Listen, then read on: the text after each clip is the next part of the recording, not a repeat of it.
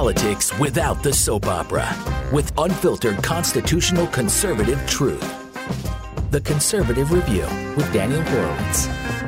And welcome back, fellow American patriots and Paul Revere's, to the one and only Conservative Review podcast.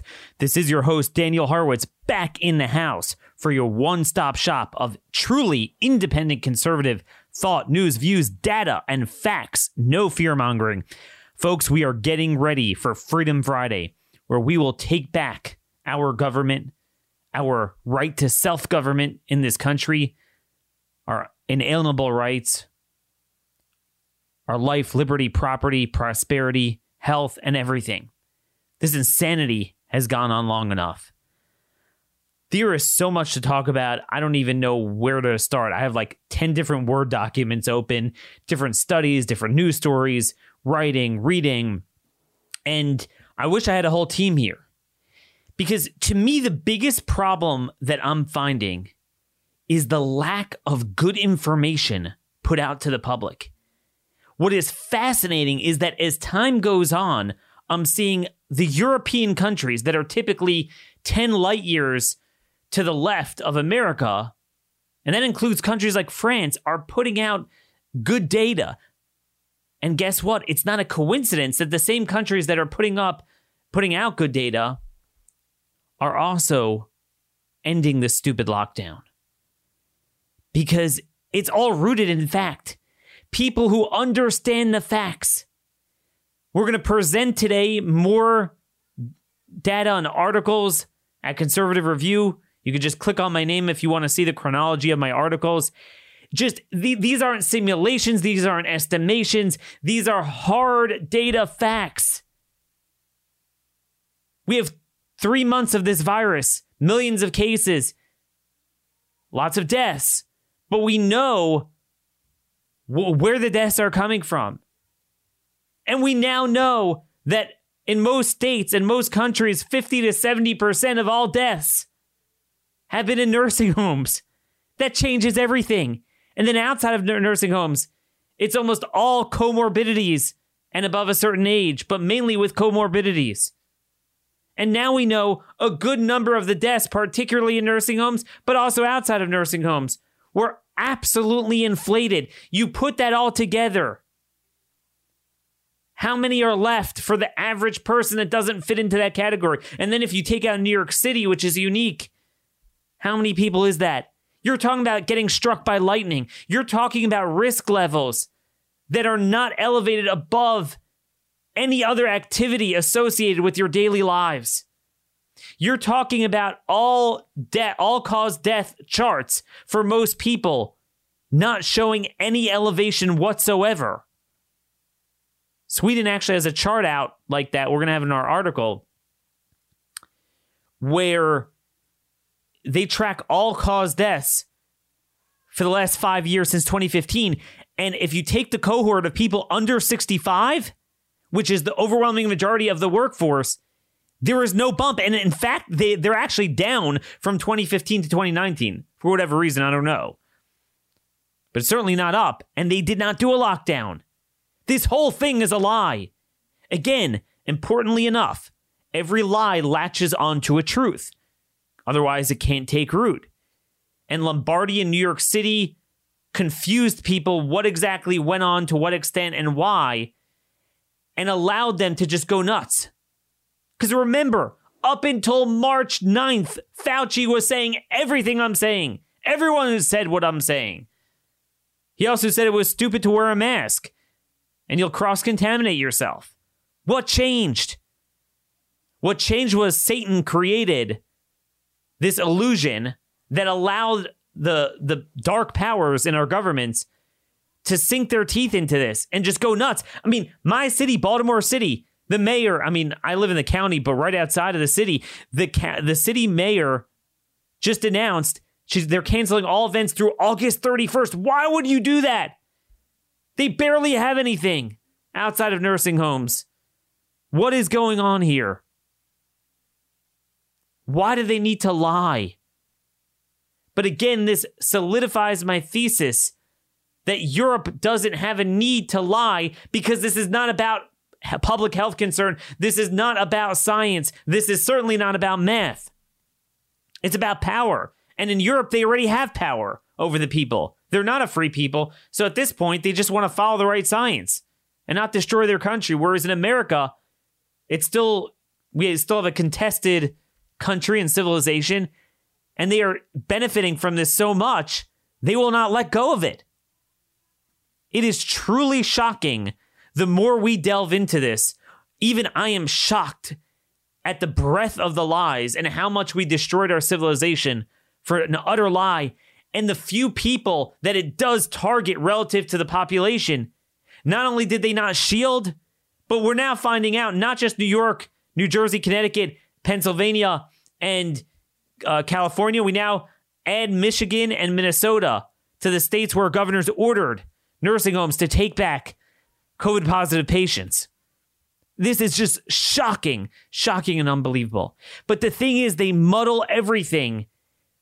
There's there's multiple lies about the timing of this, how many people really died from it, where they died, what type of people, and you put five or six factors together and it changes the entire picture. But they're not putting that out. Useful information. Hey, what's indoor, what's outdoor? What you know, what really does transmit it, what doesn't? Who is at risk, who is not? Who really is dying from it? That's important. Europeans are putting that out because they want to get their society moving. Here, the goal is to not get the society moving. So, what I'm curious about is let me know in your uh, respective areas as we prepare for Freedom Friday. And again, you can go to openthestates.com and also communicate together at our little tavern, Minuteman Speakeasy. Um, you could go if you want an invitation go to our public page horowitz citizen sanctuary and ask for an invite send an email you'll get invited to the Minuteman speakeasy let, let, let let's compare and contrast i mean what are you seeing in your community from your neighbors are they starting to wake up or do you have a lot of karens and brainwash people in your area you know here um, they are still violating the first amendment and banning services and again, I mean, this is truly, truly shocking that you look at France. France! France!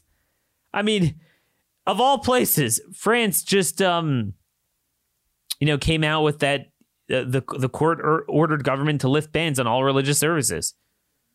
France, we are now behind France. I mean, that is how sick this is. That is how utterly sick this is. And by the way, another piece of news on France they have confirmed more COVID cases as early as mid November, which, by the way, lends credence to the theories that were put out that November 17th was not the beginning in Wuhan. Really, it started earlier in the fall, which would be why it, it could travel to a place like Europe. Um, as early as November, so we'll we'll we'll be watching that. But again, I mean that makes a world of a difference what we're finding is that this is much more I, I, mean this is hard data the prisons the meatpacking plants the ships we saw this everywhere we saw this on the diamond princess full confined and defined universe versus natural case studies that just wrote themselves as studies and the same story wide infection rate very contagious most asymptomatic most who get symptoms don't go to the hospital small amount do and the death rate is very low. But more importantly, it's, it is extremely lopsided and heterogeneous. It, it is just truly shocking. You look at the data, it's unbelievable. You look at a state like Pennsylvania, but this is true of, I mean, I've really gone through all of them. It's just they put out the data. 68% of all deaths are in nursing homes there. Roughly, um, where is this? Roughly 58.5% of all deaths are above 80 years old. Roughly 70% are above the age of 75. There are more people who died over the age of 100 than those under 45. And, you know, that's a very small, rare cohort of the population, people over 100.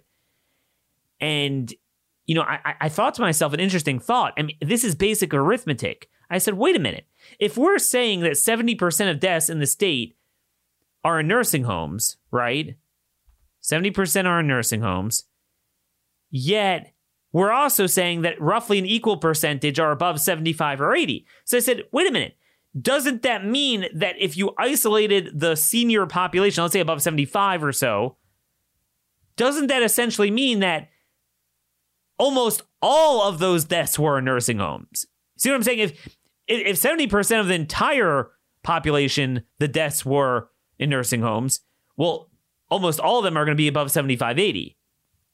Now, once in a while, you have incapacitated people that are very sick that get put into a facility, even, you know, 55 or 60 or 65. But I think it's a safe assumption that the overwhelming majority will be that age. Now, we don't have data, but if you look at the raw data, it's something like 3,100 people died in nursing homes and like 3,000 people in Pennsylvania died over the age of 75. So, I mean, you do the math, it's going to be almost all of them. So, this raises an important question. What is the infection fatality rate, even of seniors outside of nursing homes? See, you look at these scary numbers, oh, 5 7% fatality rate for people over 80. But that's only in nursing homes because in nursing homes, half of it is a lie, and we're going to get that in a minute. It's bogus. It's a total lie. Medicare, Medicaid funding, you know, juicing it up, and the CDC's wrongful guidance of how to code to death. A quarter of it is because of the genocide that these governors that locked us all down under the guise of saving lives committed by forcing them to take home positive patients. Another element is just the general malcare in there. And then also remember, remember, the median time time spent in a nursing home among those who ultimately die in a nursing home is 5 months. I mean, I hate to say it, but we all know it. That is the checkout line. I mean, you know, we live in a time where there's plenty of people 75, 80 years old that live vibrant lives and they have 10 to 20 years left on them easily the, this day and age. But if you confine that study to a senior population in a nursing home, that's a very different story.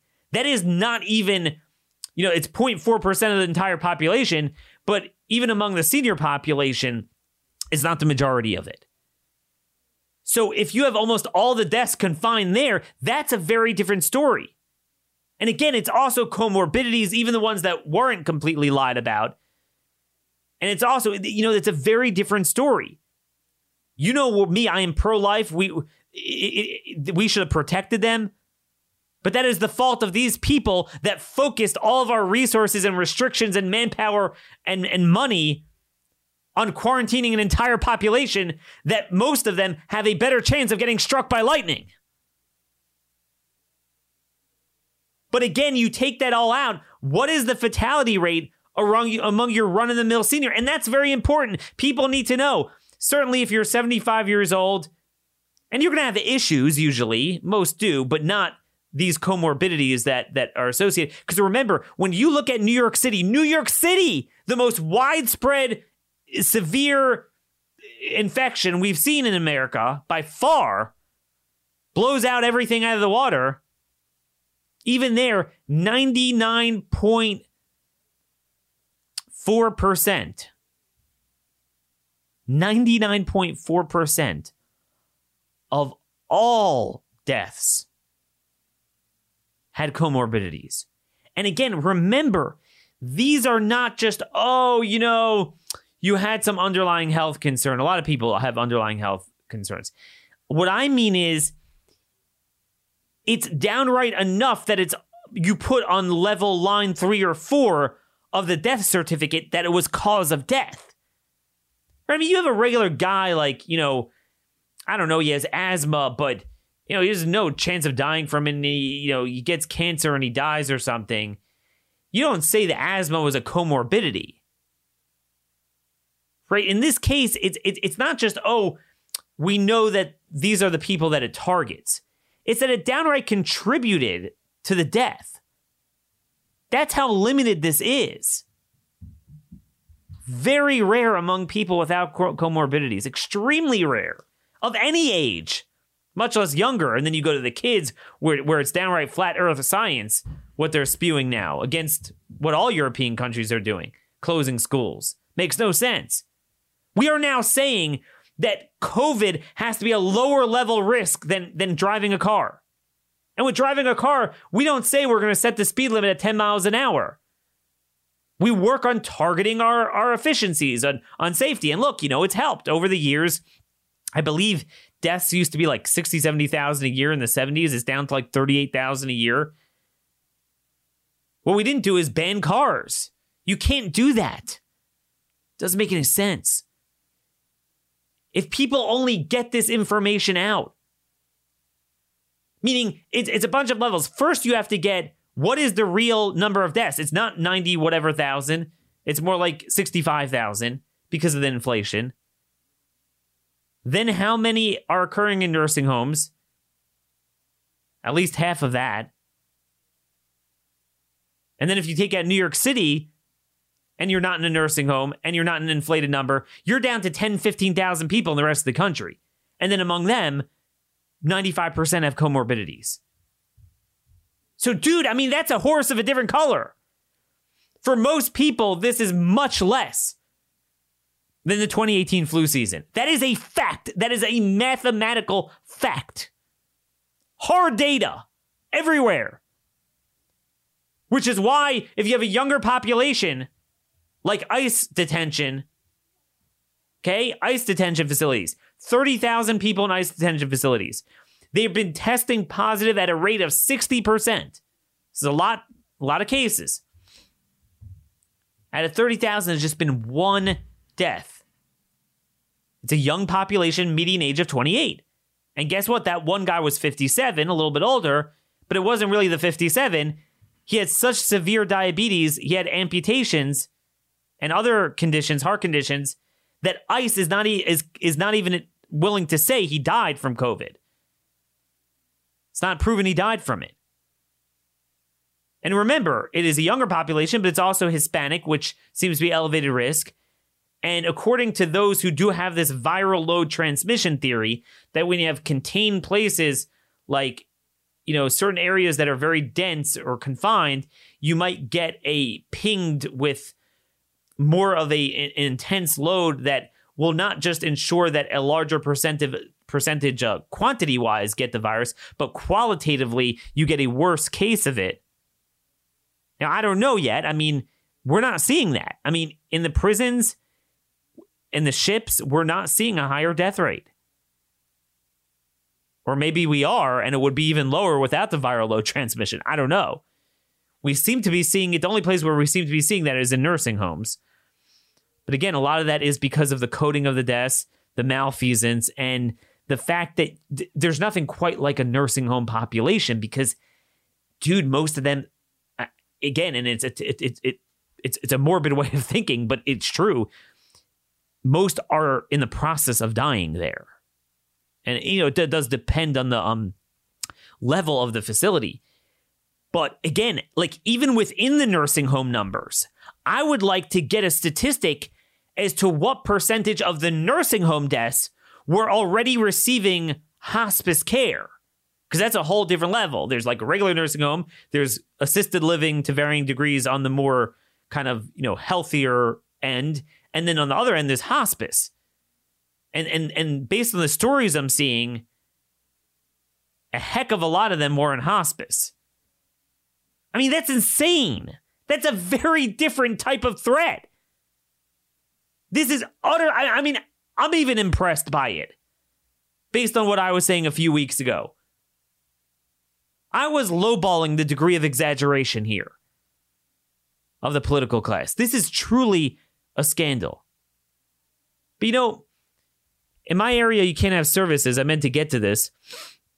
So a group of people are like, hey, maybe on Saturday, hey Daniel, could, could we use your backyard? Maybe maybe we'll have your backyard.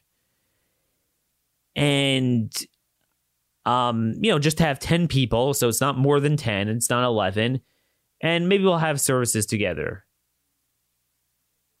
And then the guy gets back to me and was like, I think we have a major problem with a neighbor. Now, if you remember, I talked about a neighbor that is very traumatized and I've only saw leave the house one time in the last two and a half months. I'm not kidding you. And that one time was her walking around in a trance in a circle in the backyard while we were playing ball and wouldn't say a word to us.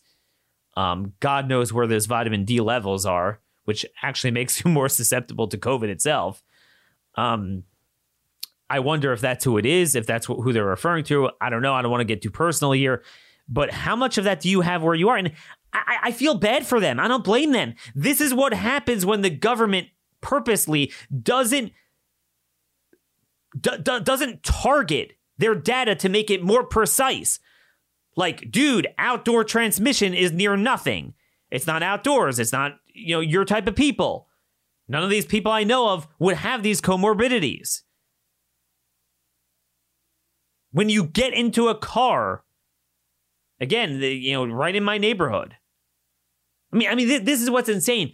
Like in my neighborhood, a couple blocks down, there was a guy who got crushed in a car accident and was in a coma for a while, and he died a couple weeks ago. Very tragic. And this happens all the time. We all know people like that. Cars are some of the worst things. It cuts down people suddenly in the prime of their lives.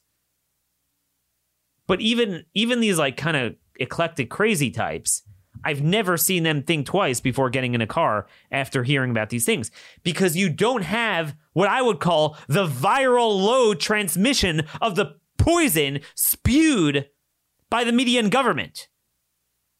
It's just it's just ridiculous. It is way out of proportion, but it's not even a proportion. It's it's a heterogeneous, lopsided threat. We know who it targets. We always, everything we do, we know, hey, your heart cancer, you're more at risk for this. Hey, you, you know, you're on chemotherapy, don't do this. You're a pregnant woman, don't do this. That's how we treat all of life. And here we have reams of data. New York City had the most numbers of younger, relatively healthier people that wound up dying or being seriously hospitalized. Yet, even then, 99.4% had comorbidities among the deaths. Hospitalizations obviously will be some order lower than that. But I mean, dude, come on. But then we have, then we have even the case of um are the the, the numbers we now know are, are skewed. The question is by how much? Dr. Birx reportedly, reportedly, according to the Washington Post, believes it's 25%. I think it could be more. So I have a I have a really important article out today collating stories from around the country, not just any one state. We know Colorado revised their numbers down by about 25% because they were caught doing it. There's nothing unique about Colorado. This is happening in every single state. So I collate stories not of right wing blogs or politicians, of medical examiners and coroners. Let me tell you something you will never get a straighter arrow than a coroner. You're just not. I mean, they're, they are the ultimate non emotion, scientific driven, look at dead bodies forensics all day. I mean, it takes a certain type of person to do that. I could never do that. And, you know, they are calling straight up BS on what's going on. Because again, now that we have these studies, that this is so ubiquitous and it's so asymptomatic and the IFR is so much lower, you can't assume that anyone who has it dies. But yeah, I mean, this is open. All the state health um, uh, departments are are openly saying that anyone who tests positive, if they thereafter die, no matter what, that is a COVID death. That is utterly insane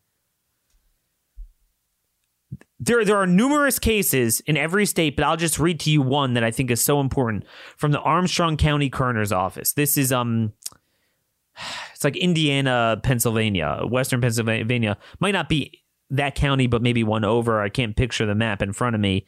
Um, but Western Pennsylvania, tiny rural county. Um, I forgot the guy's name, but here's from his Facebook post. And remember, it must have been pretty bad for him to publicize this. Over the past two decades, serving both as deputy coroner and coroner, I, as well as the staff of my office, have always made every attempt to be as straightforward and honest with the residents of this county and family members of every person we serve. During the ongoing COVID 19 crisis, it has been brought to my attention some untruths and misleading statistics released by the Department of Health. Last week, I placed many phone calls to the department in an attempt to correct these inconsist- inconsistencies. I believe that the residents of our county should not be misled or confused by falsified data. Unfortunately, my calls fell upon deaf ears. The Department of Health and their website, which is updated daily, has reported that six people in our county had died due to COVID 19.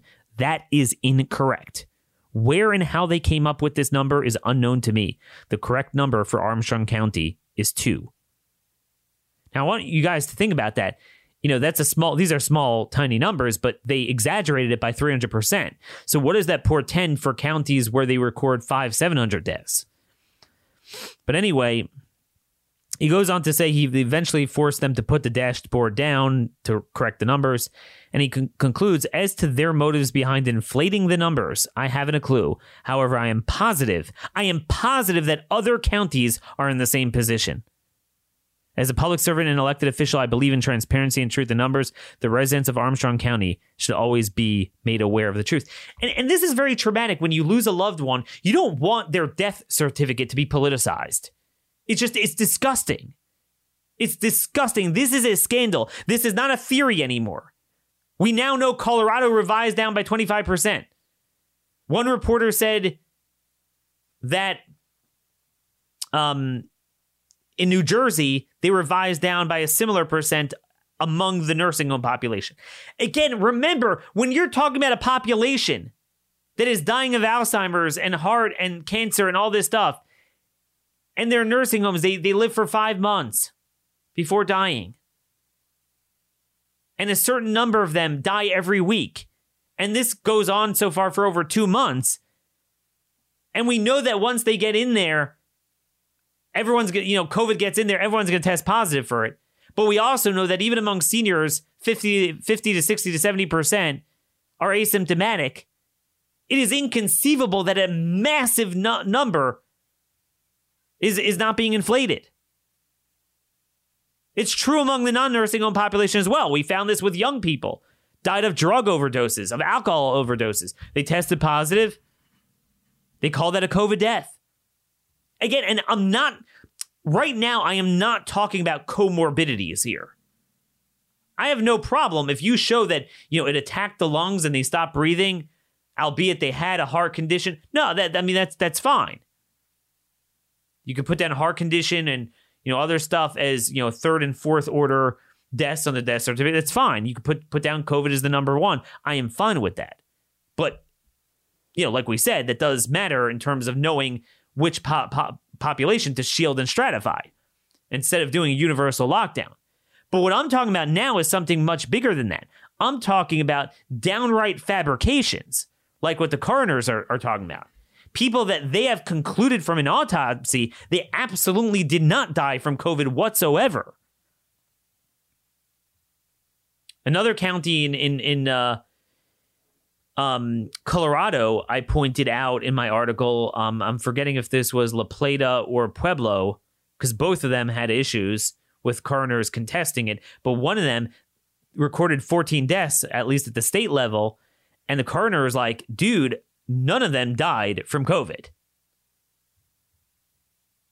This is an utter scandal. It's a scandal because you're politicizing deaths for families. It's also a scandal because you're distorting data that is so important. This has shut our world down. It has caused so many people to destroy their lives, not just money, but their lives and not see their ch- children and grandchildren. It has caused so many people 50 to 60% of the population that would have otherwise come to the ER not to come. The cancer patients, the research that's coming out on that, the number of delayed procedures and diagnoses. I, mean, we need to know how many people really did die. What was their situation? We need to know. Stop politicizing this. It, it, it, this is disgusting beyond belief. Truly disgusting. So this is the problem when you have these self-righteous people saying, "You don't want to destroy the world for to save COVID?" I'm like, "What are you talking about?" You know, there's this retarded piece in the New York Times written by some opinion columnist there. I never heard of this guy, Thomas B. Edsall. So he, you know, you know what's funny? Like everyone recognizes, and I think even our liberal listeners appreciate that I'm very much down to down to earth.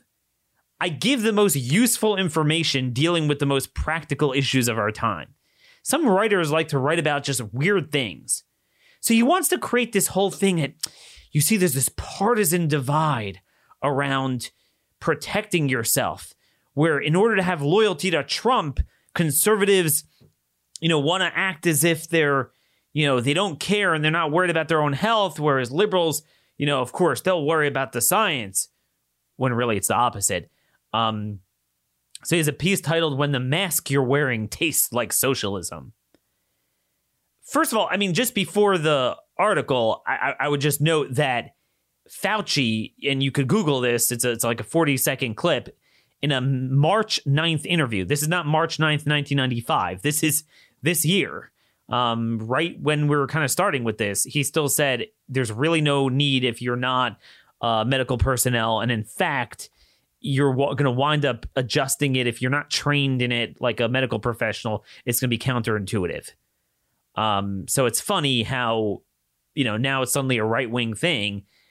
Um, so he creates this false dichotomy of like some people don't care, and and you know you see the liberals this, then conservatives this. So for the liberal, he um, quoted a Vox Vox.com writer, and for the conservative side, he showed me. So take Daniel Horowitz, senior senior editor of Conservative Voice. Well, you could click on it and you'll see it's called a conservative review. It's kind of weird, but um, how he got that wrong. And he just basically cites me citing a ton of data. Like there's not a lot of prose from me where I'm like, this is socialism. It's a little bit weird. Like, which part does he disagree? Uh, never really says. And then, um, you know, he says he then he quotes all these bogus hocus pocus professors he interviewed about theories how, you know, this is hypocritical. You would think conservatives would be more into purity. And I didn't, I, it took me a while to realize what he was talking about purity. Like, I thought he meant ideologically, but he meant like not to be contaminated. I don't know where he gets that from. Like, conservatives wouldn't, wouldn't, wouldn't want to get contaminated. But now they're willing to get contaminated because because of Trump. Now, again, it's a little bit weird. Like the the rich irony that the paradigm conservative he used for his study was me when look ask anyone about me liberal conservative or anything in between do i go along with trump or do i change my views because of trump just the opposite i mean trump was the one that went along with all this despite a couple of statements to the contrary and we were the ones prodding him the other way so if anything you know i wasn't comporting you know i wasn't changing my views to comport with trump um, I was dumping on Trump because of my views, contrary to what he was putting out. So it's funny. At least understand conservatives before you make uh, comments about them, or at least real conservatives. Um, so that's the thing with with that. And then he just comes out with this bizarre conclusion that, in other words, the pandemic has become another example of Trump's mastery over his most loyal subjects, his ability to manipulate them into violating their own instincts. It is this power over a substantial block of the electorate that has put him in the White House and continues to make him so dangerous. Dude, like I will tell you, um, the people protesting, mostly Freedom Friday, and the people organizing it are actually not that cohort of people. They're the ones that are most principled and actually won't follow Trump because the truth be told, Trump actually dumped on Brian Kemp and dumped on Sweden. So, like, I don't know what this guy, I mean, that's the thing. It's like we could disagree on policy, but not on like literally the politics of what someone said. It's just kind of bizarre. But this is where he's wrong. It's all being driven by data. They are the flat earthers. They are the ones that are deviating from 5,000 years of epidemiology. They're the ones coming up with nuanced things that never existed. And it's like there's this whole cult behind this COVID cult, the COVID communist cult. And it literally, no matter what we discover from hard data, it doesn't matter. I'm going to have a long article out on John Ioannidis, his new study. It's a preprint, so it's not peer reviewed yet, but it's not one of these things, you know, like they'll have methods, results, discussion, conclusion, and sometimes it could be a page long. This is 25 pages, right? He really explains himself, even though it's a very simple method. All he does is he takes, he targets about 12 serology survey results. I think about three from America, one from Brazil, one from Wuhan, one from Iran, and one or two from Asia, like Japan, Kobe, and then the rest from European countries, Germany, Switzerland, um, France, couple couple others and they had to be over 500, so it's a nice sample size.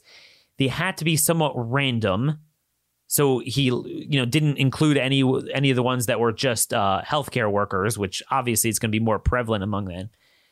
Um, and you take the average prevalence from them, and then you take the IFR. In other words, you see, well, you know, if 10% of the people in your survey had the antibodies, that means 10% of that region you could extrapolate likely had it, like any other survey. And then you take the numerator of number of deaths in that area and you get it. And he came out with, you know, the average was between 0.02 and 0.4% IFR. The median bingo right at point two, which was Stanford's original one in Santa Clara. So it ranges from seven times less deadly than the flu to 2.8 times more deadly than the seasonal flu. Think about that for a minute. And that's just the top line number.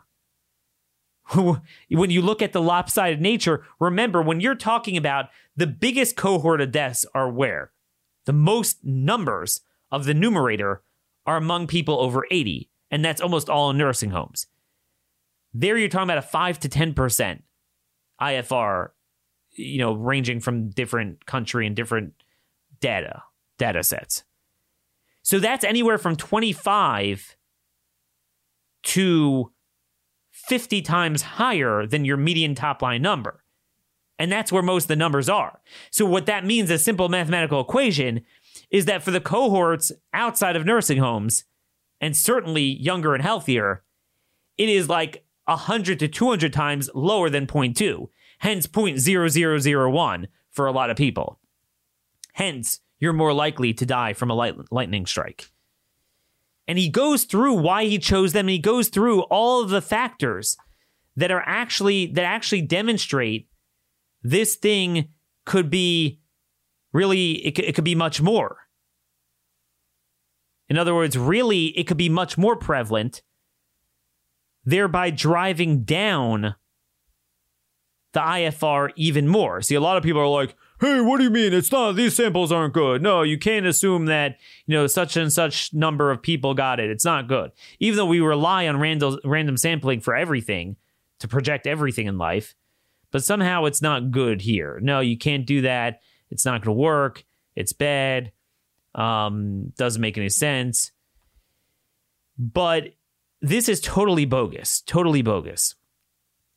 He goes through all their complaints and he talks about why he did this and he divides them up up into three groups the 12 some came out at the lower end some came out middle and some came out on the upper end and he noted that with the upper end they were two places in europe I forget, one was in Belgium that that had a super spreading event. Like a carnival and then Wuhan was they were just caught by surprise because it was the first country and the hospitals were overrun. So th- that would account for a much higher IFR. Okay? That would account for a much higher IFR. But even then it wasn't that much higher. Um so that's that's what he finds there. Other places were lower. But what he notes in his discussion is that if anything, these samples are healthy people. It's, it seems to be more affluent, healthier people that um, participate in these studies. and in fact, three of them were blood plasma donors, right? It, it kills two birds with one stone. You get to see how many have it, so you get to do a study, but also it's clinical too because you get the plasma to potentially help with treatment of those that are currently very ill with the virus. So um, three of them were actually from, I know the one in, in the Netherlands was, uh, and Denmark, I believe. They were uh, blood plasma so they're certainly healthy people. And and he noted, remember, John Ioannidis is the professor in epidemiology at Stanford. So his colleagues were the ones who did the first known one in America in Santa Clara. And he said from the information they had, it was very much healthy and affluent people. I mean, you look at the data and we could talk about why it's like that, but you look at the data from all 50 states and it's very clear that socioeconomic status is a huge, huge factor. You know, some of it is lifestyle, some of it is they're less healthy. Some of it is their situation where they're clustered, their urbanization. Um, it all plays a role. So, if anything, the the serology tests are getting a sample of people that are less infected and less, you know, less infected. So, if you would get a larger population, you would likely find the rate of infection is higher, and therefore the IFR is lower very interesting point he made. So he's like, if anything, there's more factors to say that he overstates the IFR, not understates it. Um, so that was a very, very interesting thing. His theory of New York, he does not include New York in there. New York's test was 0.6. It is much higher. Um, but he says New York, the basically his theory is um, it was a mixture of a very unfortunate decision of governors in New York, New Jersey to have COVID patients sent to nursing homes. Moreover, some hospitals in New York City hotspots reached maximum, maximum capacity and perhaps could not offer optimal care. With large proportions of medical care and paramedical personnel infected, it is possible the um, uh, nosocomial infections, aka the those are the hospital, meaning you got it in the hospital, increase the death toll. Use of unnecessarily aggressive management, um, mechanical ventilation may also have contributed towards outcomes. Furthermore, New York City has an extreme busy, uh, congested public transport system that may have exposed large segments of the population to high infectious load and close contact transmissions, and thus perhaps more severe disease.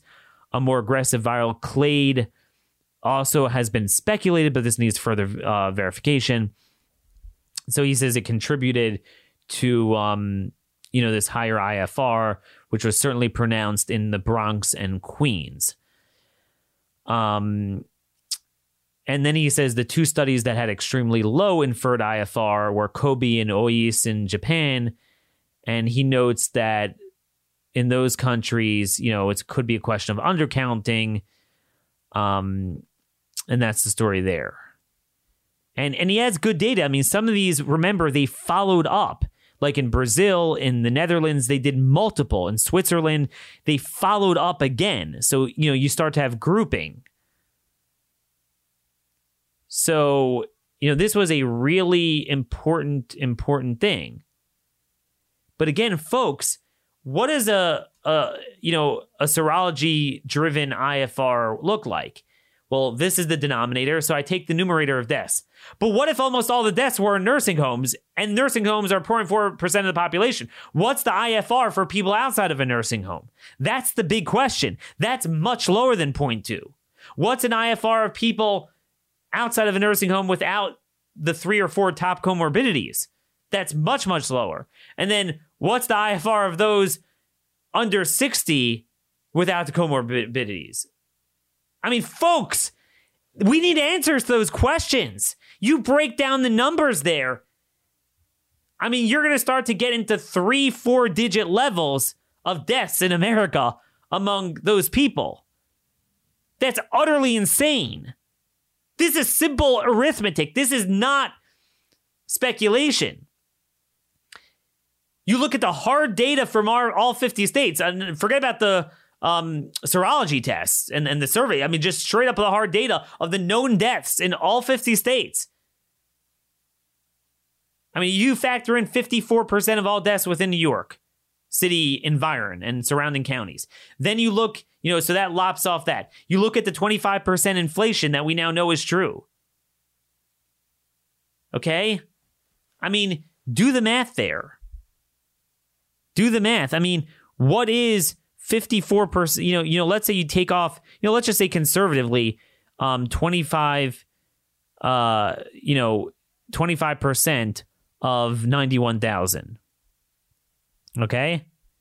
So that's 68,000. And I think that's really where the deaths are. Could be even lower. And then you say, you know what? 54% of those were in those 46 or 44 counties around New York City.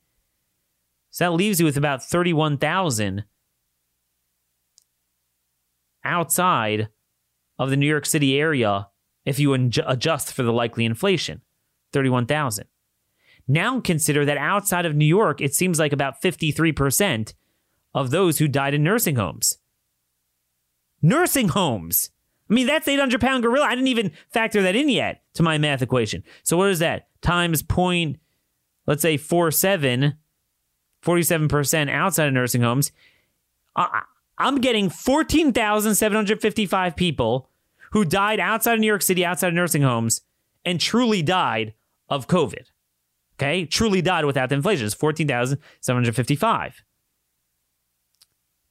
Now, how many had comorbidities? I mean, let, let's say 90%. So, you know, you want to say 10% aren't, you're down to 1,475 people. And then how many of those were above 65?